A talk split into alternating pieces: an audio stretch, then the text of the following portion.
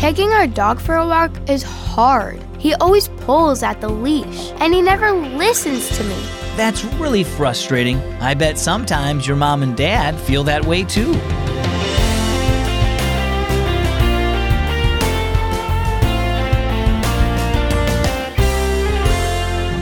Happy Sunday and welcome to Keys for Kids. My name is Zach, and I'm so glad that you're listening today.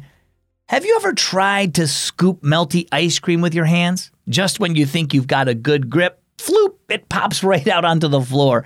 It just won't do what you want. See, when you disobey, your parents think that you're a melty ball of ice cream. God gave us parents to help us learn to obey Him and to do what's right. We should follow Hebrews 13 17, which says, Obey those who rule over you and be submissive, for they watch out for your souls. Let's listen to our story now. It's entitled Pulling on the Leash. Mia panted as she tugged and pulled to get her Labrador puppy to go into the house. Prince was only six months old, but he was strong. Mom looked up from her computer and laughed. I'm not sure who took who for a walk, she said. Mia frowned. Prince always wants to go for a walk, but when I take him, he pulls on the leash the whole way. He acts like he's the one who should decide the way to go. He's still a puppy, said Mom.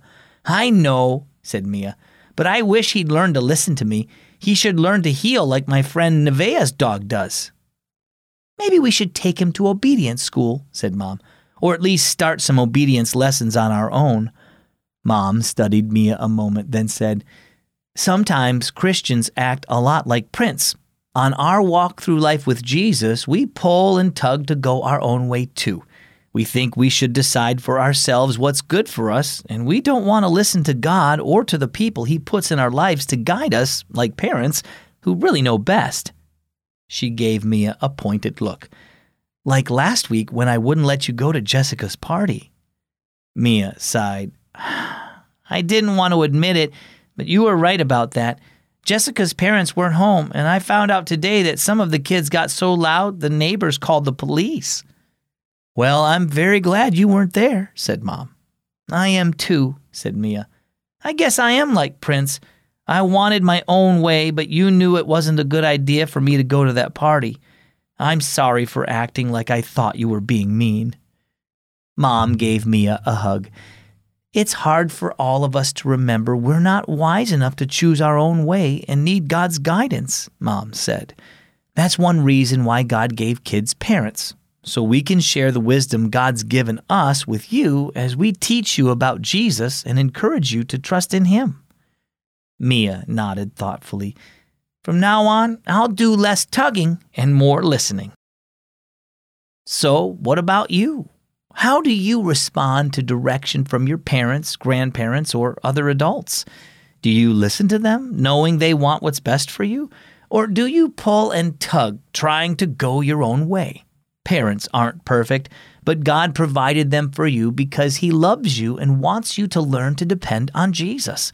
Appreciate and obey those God has placed in authority over you as they teach you to walk with Him. Our key verse is found in Hebrews 13 17. Obey those who rule over you and be submissive, for they watch out for your souls. And our key thought today obey those in authority. You know what? I love to hear from listeners like you. So if you ever have a question about God, the Bible, or today's story, you can send it to me. I'll do my best to answer right away. Plus, every time a new issue of the Keys for Kids print devotional comes out, we include some of the questions we received from kids like you. And who knows, your question might be in the next issue. So, send your questions my way. Just go to keysforkids.org slash heyzach. As always, I'm Zach. Thanks for joining me on Keys for Kids.